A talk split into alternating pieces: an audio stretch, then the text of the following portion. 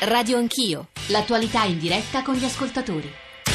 Sono le 9.06, tornate con Radio Anch'io, Radio 1, Giorgio Zanchini studio. Ho raggiunto la Nicoletta Pirozzi che era intervenuta ma a telefono nella prima parte, adesso è fisicamente accanto a me. Buongiorno dottoressa Pirozzi, benvenuta. Buongiorno. Responsabile di ricerca dello IAI per le questioni europee, insegna relazioni esterne a Roma 3. Questo pomeriggio sarà una delle voci introduttive di un convegno dedicato allo stato di salute europea, ai problemi, alle crisi europee e a ciò che potrebbe cambiare in relazione a quello che sta accadendo. Tutto è in movimento. All'inizio della trasmissione noi abbiamo usato una serie di parole, di espressioni, l'euro, l'Europa, lo spread, i populismi e faticosamente stiamo cercando di capire che connessioni ci siano fra tutti questi concetti e che cosa stia accadendo in questo momento in Europa. I messaggi che ci state mandando. Sono soprattutto sul tema euro sì, euro no, anche perché stamane se ne è occupato Voci del Mattino, sono eh, correlate con quanto ha detto Marine Le Pen recentemente, con la crisi greca, con il tema Germania eh, che governa l'intero movimento e l'intera velocità dell'Unione Europea, ma abbiamo bisogno, l'ho detto all'inizio della trasmissione, di spiegazioni, informazioni.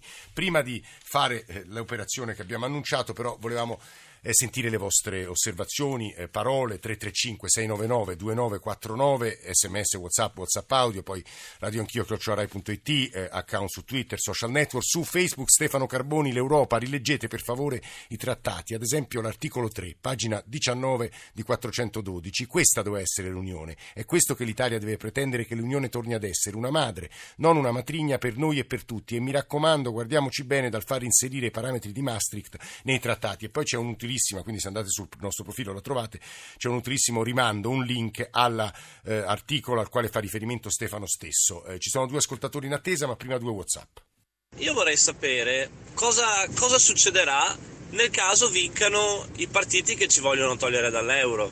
Nel senso, se ci tolgono dall'euro dopo, che misure intendono intraprendere? Perché Personalmente un'eventuale uscita dell'Italia dall'Unione Europea e dall'euro, secondo me, comporterà un tartassamento di tasse come non si è mai visto. Quindi vorrei sapere che misure intendono prendere in caso ci tirino fuori dalla moneta unica.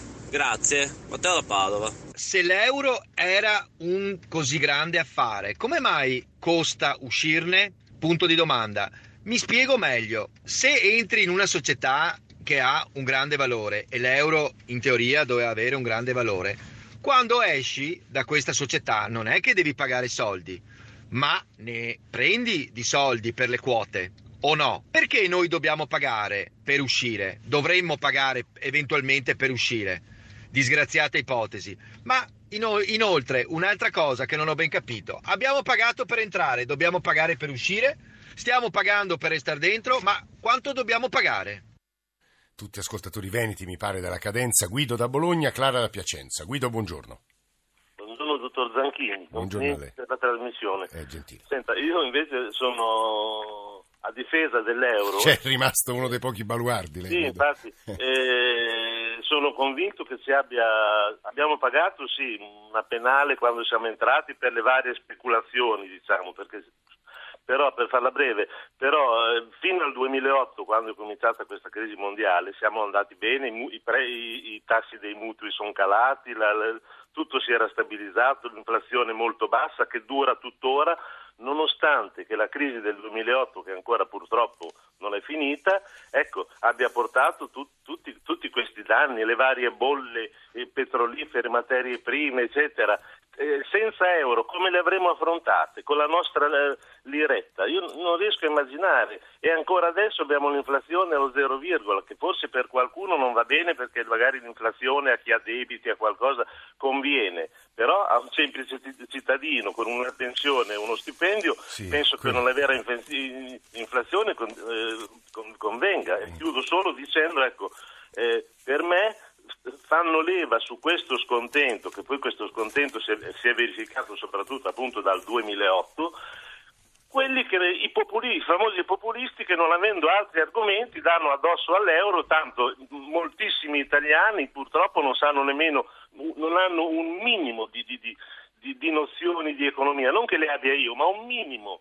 Ma basta, mm, non so, mi sembra talmente evidente. Sì, questo intervento la provocherà una levata di scudi spaventosa. Certo, ma, ma mi fa piacere, mi fa piacere. Io, io no, no, il nostro scopo è anche animare la discussione. Guido, grazie davvero. Clara da Piacenza, buongiorno Clara.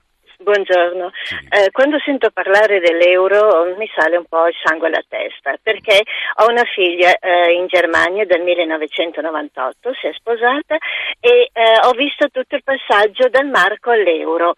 Ora loro hanno fatto i giusti calcoli, il, um, il giusto rapporto e si sono trovati benissimo. Noi italiani abbiamo rincorso il raddoppio, il raddoppio del prezzo al supermercato, dappertutto, caffè eccetera. È solo questa la differenza, che la Germania rispetta le regole e noi invece eh, giochiamo sempre a fare i furbi, sulla pelle naturalmente dei nostri connazionali. Questo faceva buon gioco Berlusconi perché era contro l'euro, perché l'aveva voluto Prodi, no? lo sappiamo benissimo. Perciò non ci sono stati controlli e questo è il risultato. Quando io sento lamentarsi dell'euro dico no, non è l'euro, sono gli italiani, i soliti furbi che vogliono cer- cercare sempre di arricchirsi. Scusi, no, eh, Clara, la, Clara, la, la veemenza. No, no, no, no questa animazione devo dire che, che, invece è comunque un buon segno di attenzione, tra l'altro, da parte dei nostri ascoltatori. Nicoletta Pirozzi, allora rispondiamo innanzitutto alle testimonianze, manifestazioni molto diverse che ci arrivano dai nostri ascoltatori, ma poi torniamo sulla frase di Draghi di ieri, eh, l'euro è irrevocabile, e poi sul tema delle più velocità. Pirozzi. Allora, eh, innanzitutto mi sembra molto interessante la riflessione che facevano gli ascoltatori sul cosa succede se usciamo dall'euro. Questo è un punto dirimente perché è facile dire distruggiamo tutto, torniamo alle monete nazionali, torniamo agli stati-nazioni, però queste ricette così semplicistiche possono e anzi sicuramente non sono adeguate alla realtà eh, in cui viviamo oggi. Quindi eh, illudersi che eh, sia possibile tornare da un giorno all'altro allo Stato eh, sovrano che in piena autonomia gestisce la propria mh, mm, ehm, eh, economia e le proprie relazioni internazionali è una falsa verità e lo è ancora di più nel caso italiano, un paese che eh, soffre delle debolezze ehm, strutturali, soprattutto dal punto di vista eh, macroeconomico, e che dal punto di vista politico soffrirebbe in maniera ehm, incredibile da un'uscita dal progetto euro e da un'uscita soprattutto dall'Unione Europea. Quindi quando... Di questo lei è convinta? Sono convinta e eh, lo dimostra anche il fatto che tutti eh, i rappresentanti dei partiti, diciamo, euroscettici, populisti, eh, se lei ci fa caso, non offrono ricette precise sul dopo euro o da un'eventuale uscita dall'Unione Europea. Però è difficile darne, anche Guido Tabellini, insomma, ex rettore della Bocconi, quindi establishment, se esiste l'establishment, era molto cauto rispetto alle prospettive. Sicuramente, però ehm, dire che la situazione oggi non funziona non necessariamente significa dire torniamo al passato, un passato nel nostro caso nemmeno troppo felice, diciamocelo chiaramente, che potrebbe esserlo molto meno nell'attuale congiuntura internazionale, con il livello di eh, fragilità, interconnessione che caratterizza eh, le relazioni internazionali. Quindi ehm, do- dovremmo veramente cercare di ehm, cercare soluzioni che però vadano nel solco di quelle che sono state le scelte politiche fino ad oggi, scelte politiche che hanno pagato dal punto di vista politico eh, sotto molti punti di vista. Ora è chiaro che la crisi economica e finanziaria ha dato una battuta d'arresto al progetto europeo e ha dato una spinta incredibile a quelli che erano critici rispetto all'Europa. Però secondo me è necessario proprio ripartire da lì con un'idea politica forte di Europa che serva in qualche misura misura a eh, rimediare alle mancanze che abbiamo visto eh, in maniera evidente nella gestione proprio della crisi, prima della Grecia e poi della eh, crisi economica e finanziaria dell'Europa tutta. Torneremo su questi temi. Marco Gervasoni, buongiorno e benvenuto professore. Buongiorno, grazie. E saluto anche Guido Salerno Aletta, editorialista di Milano e Finanza e formiche.net. Salerno Aletta, buongiorno anche a lei. Buongiorno a tutti. Eh, professor Gervasoni è uno storico contemporaneista, ieri però ci ha colpito un suo editoriale sul eh, Messaggero in cui analizzava questo tema delle due o più velocità con anzitutto una notazione che è sfuggita ai più, professor Gervasoni, cioè è un tema che ha fatto esplodere la discussione in Italia ma all'estero se ne è parlato pochissimo, pochissimo mi riferisco alla frase di Angela Merkel, che però può essere un'opportunità. Perché? Ecco, questi due punti, Gervasoni.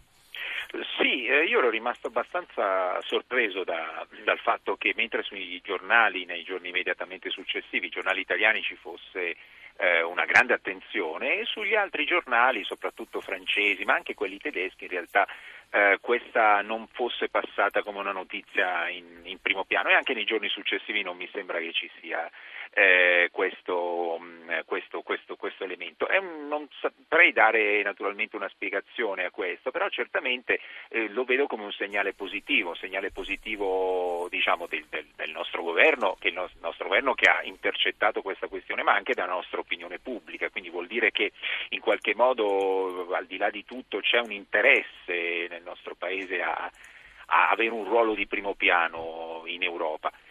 E, mm, qual era, mi scusi, no, la seconda, domanda parte. riguarda e può essere un'opportunità. Prodi ha detto è l'unica strada, finalmente le parole di Angela, di Angela Merkel e poi potrebbe servire, scriveva lei ieri se non sbaglio, per un nuovo rapporto con la Russia. Perché?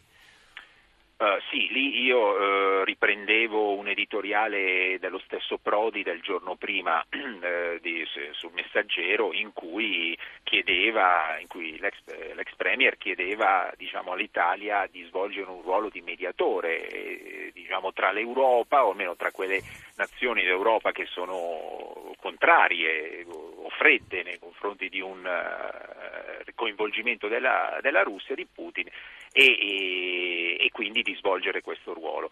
Uh, quindi può essere uno, quindi un'opportunità da questo, questo versante che però è tutto da vedere, invece è un'opportunità più in generale eh, questa della, della, più, della, più, velocità non, per eh, avere un, un, perché l'Europa si dia un, uno scatto, cioè io lo vedo come un, qualche cosa di positivo di fronte a, un, a un, rischio di disgregazione che, che, c'era e c'è ancora. È uno degli effetti del trumpismo, tra l'altro, professore, o di Trump, può essere anche questo. Eh? Sì, eh, sì, diciamo che Trump, eh, come in molti altri ambiti, è al tempo stesso causa-effetto, no? nel senso che probabilmente sì. se non ci fosse già stata questa disgregazione in atto, eh, forse i fenomeni Trump o fenomeni simili Trump che stanno nascendo in Europa o che comunque si ispirano a Trump non sarebbero, non sarebbero nati. Però tra, io non, non, vedrei Trump come nemico dell'Unione Europea, ah. questa secondo me è una lettura, è una lettura sbagliata. Eh, diciamo, Trump è sicuramente rispetto ai predecessori molto meno interessato alle sorti dell'Unione Europea, il che non vuol dire che voglia boicottarla. Professore, professore, le faccio un'ultima domanda, lo storico è l'esatto contrario di chi fa, fa una previsione, però la storia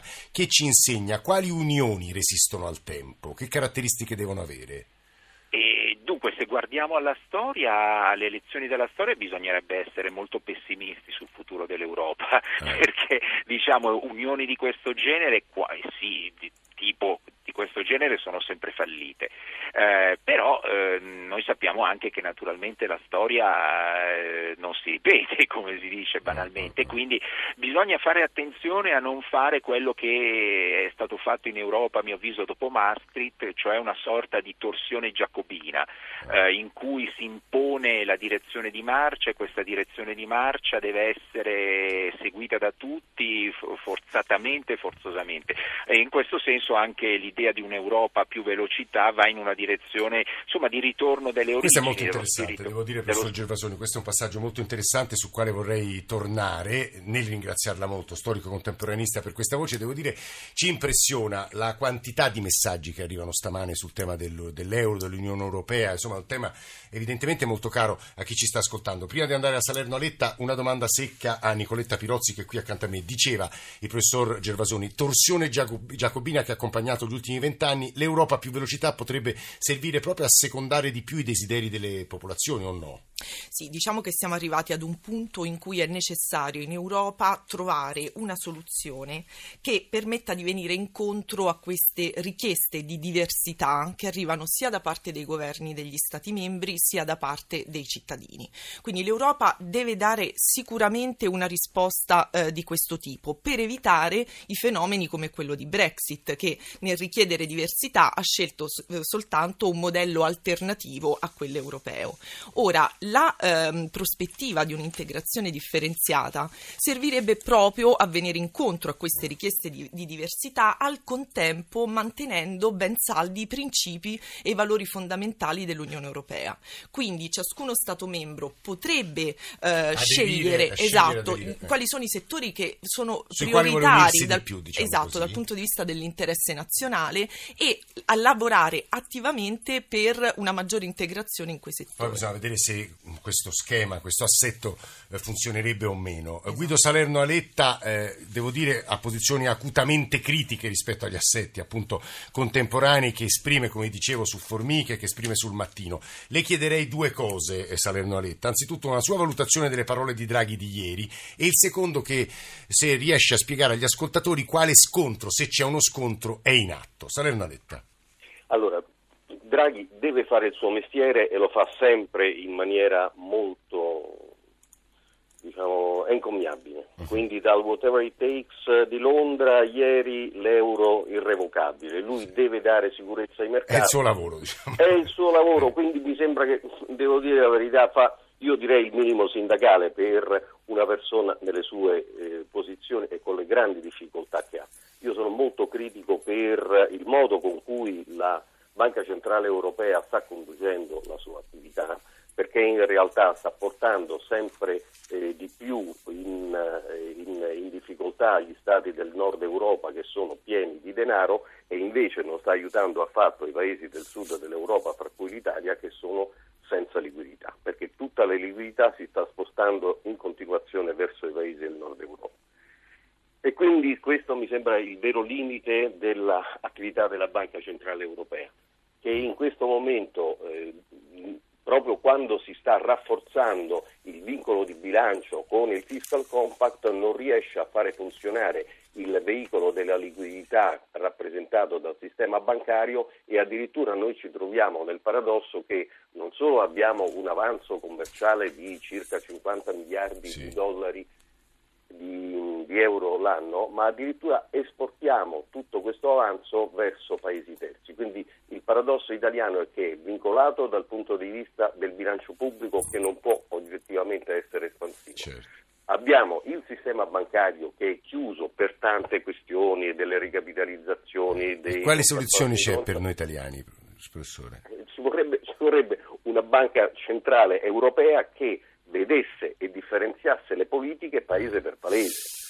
E Devo dire... questo esatto. n- non, è un, non è un ossimoro, ma la, la pazzia è un paese che è straordinariamente competitivo come l'Italia, perché l'Italia l'anno scorso ha... Ma che ha- gioca con venduto- condizioni più difficili di altre, questo ci sta dicendo in sostanza. Ma noi abbiamo delle regole che non sono quelle che servono a noi, noi serviamo regole di altri. L'euro Ma- deve funzionare per tutti, non a caso ha detto anche Draghi ieri. Eh sì, solo che in realtà è fatto per far funzionare alcune economie e non le Eh, altre. questo è il punto che sta emergendo, ma insomma lo sapete, se la scopriamo l'acqua calda, un po' il punto che sta emergendo stamane. Carlo da Lecce e poi la voce di Marco Zanni che credo sia piuttosto interessante stamane. Carlo, buongiorno. Sì, buongiorno. Io sono uno dei tanti under 40 che hanno vissuto l'Europa sulla propria pelle. Io ho vissuto quattro anni in Spagna, ho vissuto un anno in Francia con i progetti Erasmus, ma anche eh, lavorando e studiando in questi altri paesi.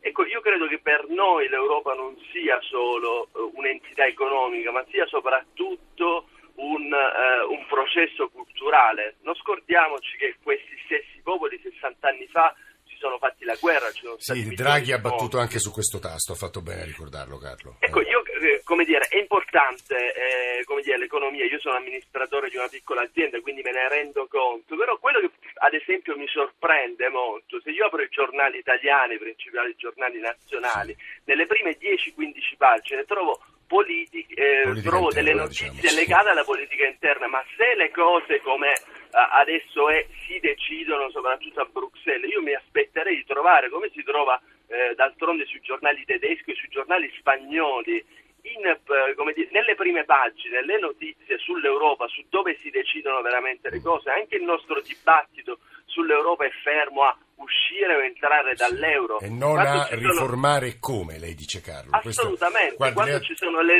le elezioni europee dovrebbero essere, come dire, eh, ancora più importanti. Dovremmo essere molto più informati. Guardi Carlo, ha perfettamente ragione, io credo dovremmo, io poi ogni volta eh, invito gli ascoltatori a, ascoltare, a sentirsi le trasmissioni condotte da Tiziana e Simone il nostro fine settimana, perché lì un po' di informazioni le diamo. Eh, Marco Zani, buongiorno, benvenuto.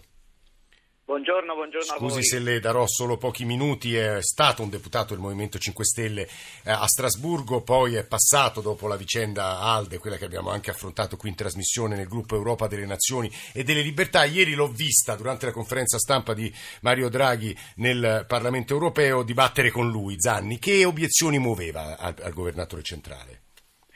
Ma eh, di fatto sentivo con interesse quello che diceva eh, il professore eh, prima nell'intervento sì. prima, eh, cioè che lui l'ha detto in maniera un po' parafrasata, ma il senso era che eh, ovviamente servono delle politiche monetarie diverse per i 19 paesi diversi perché hanno differenze strutturali, culturali, sociali ed economiche quindi serve tornare eh, alla propria moneta e questo si deve capire che deve essere un fondamento per l'integrazione europea. Lo diceva già nel 1957 un premio Nobel, James Maid, che l'integrazione europea non può prescindere dai, eh, da avere cambi fluttuanti. E quello che stiamo vedendo, come diceva il signor Carlo prima, è esattamente il contrario. Cioè Però Zani, la storia non è... Antistorico. Eh, però Zani, la storia, se posso far, muoverle un paio di obiezioni, quando l'Italia uscì dallo SME, dal serpente, eh, cioè dal sistema dei cambi eh, pre-euro, chiamiamolo così, del 93, non furono buoni i risultati, se non ricordo male, così... Beh, eh. No, furono molto buoni, se lei guarda i dati... Beh, il, io qui ho, ho, ho articoli, analisi. Con l'estero... Mm. No, no, no, io anch'io, se guardiamo i dati, il saldo commerciale con l'estero, quindi eh, da una situazione eh, di deficit commerciale con l'estero, l'Italia passò a una situazione sostenibile di surplus fino al 96-97, quando poi i cambi vennero ribloccati, eh, quando nel 97 si decise qual era eh, il cambio lira-euro. Eh, il PIL tornò a correre, ma ci sono titoli di giornali dell'epoca, da Repubblica, il Corriere, insomma titoli di giornali e dati macroeconomici che dimostrano come con una svalutazione del 20% non arrivò l'iperinflazione, come si, si dice eh, che, che, succederebbe in caso di uscita dall'euro, i fondamentali macroeconomici dell'Italia andarono molto meglio rispetto Però, agli anni precedenti. Zani, le muovo un'obiezione secca, abbiamo meno di un minuto. In realtà quando lei dice le politiche monetarie si dovrebbero adattare ai paesi, ma in questo momento i più arrabbiati di tutti sono i tedeschi per le politiche monetarie di Draghi, quindi non noi italiani. Ma... Eh. Ma, ma noi, i tedeschi devono essere arrabbiati per una politica monetaria sbagliata per i loro fondamentali, devono tener conto però che i vantaggi che oggi hanno sono dati da questa politica monetaria, cioè dal fatto che le loro imprese operano in un regime di concorrenza falsata, cioè operano con un tasso di cambio reale implicito che è sottovalutato almeno del 20-25%. Le nostre imprese, al contrario, operano con un tasso di cambio reale implicito che è sopravvalutato del Marco Zani, lei ha detto molte cose interessanti sulle quali eh, mi, spiace, mi spiace interromperla. Eh, giornale radio, e perché poi le vorrei riprendere con Nicoletta Pirozzi quando parleremo di Francia e Grecia, ma partiremo da queste frasi con Nicoletta Pirozzi. C'è il giornale radio, grazie ancora a Marco Zani.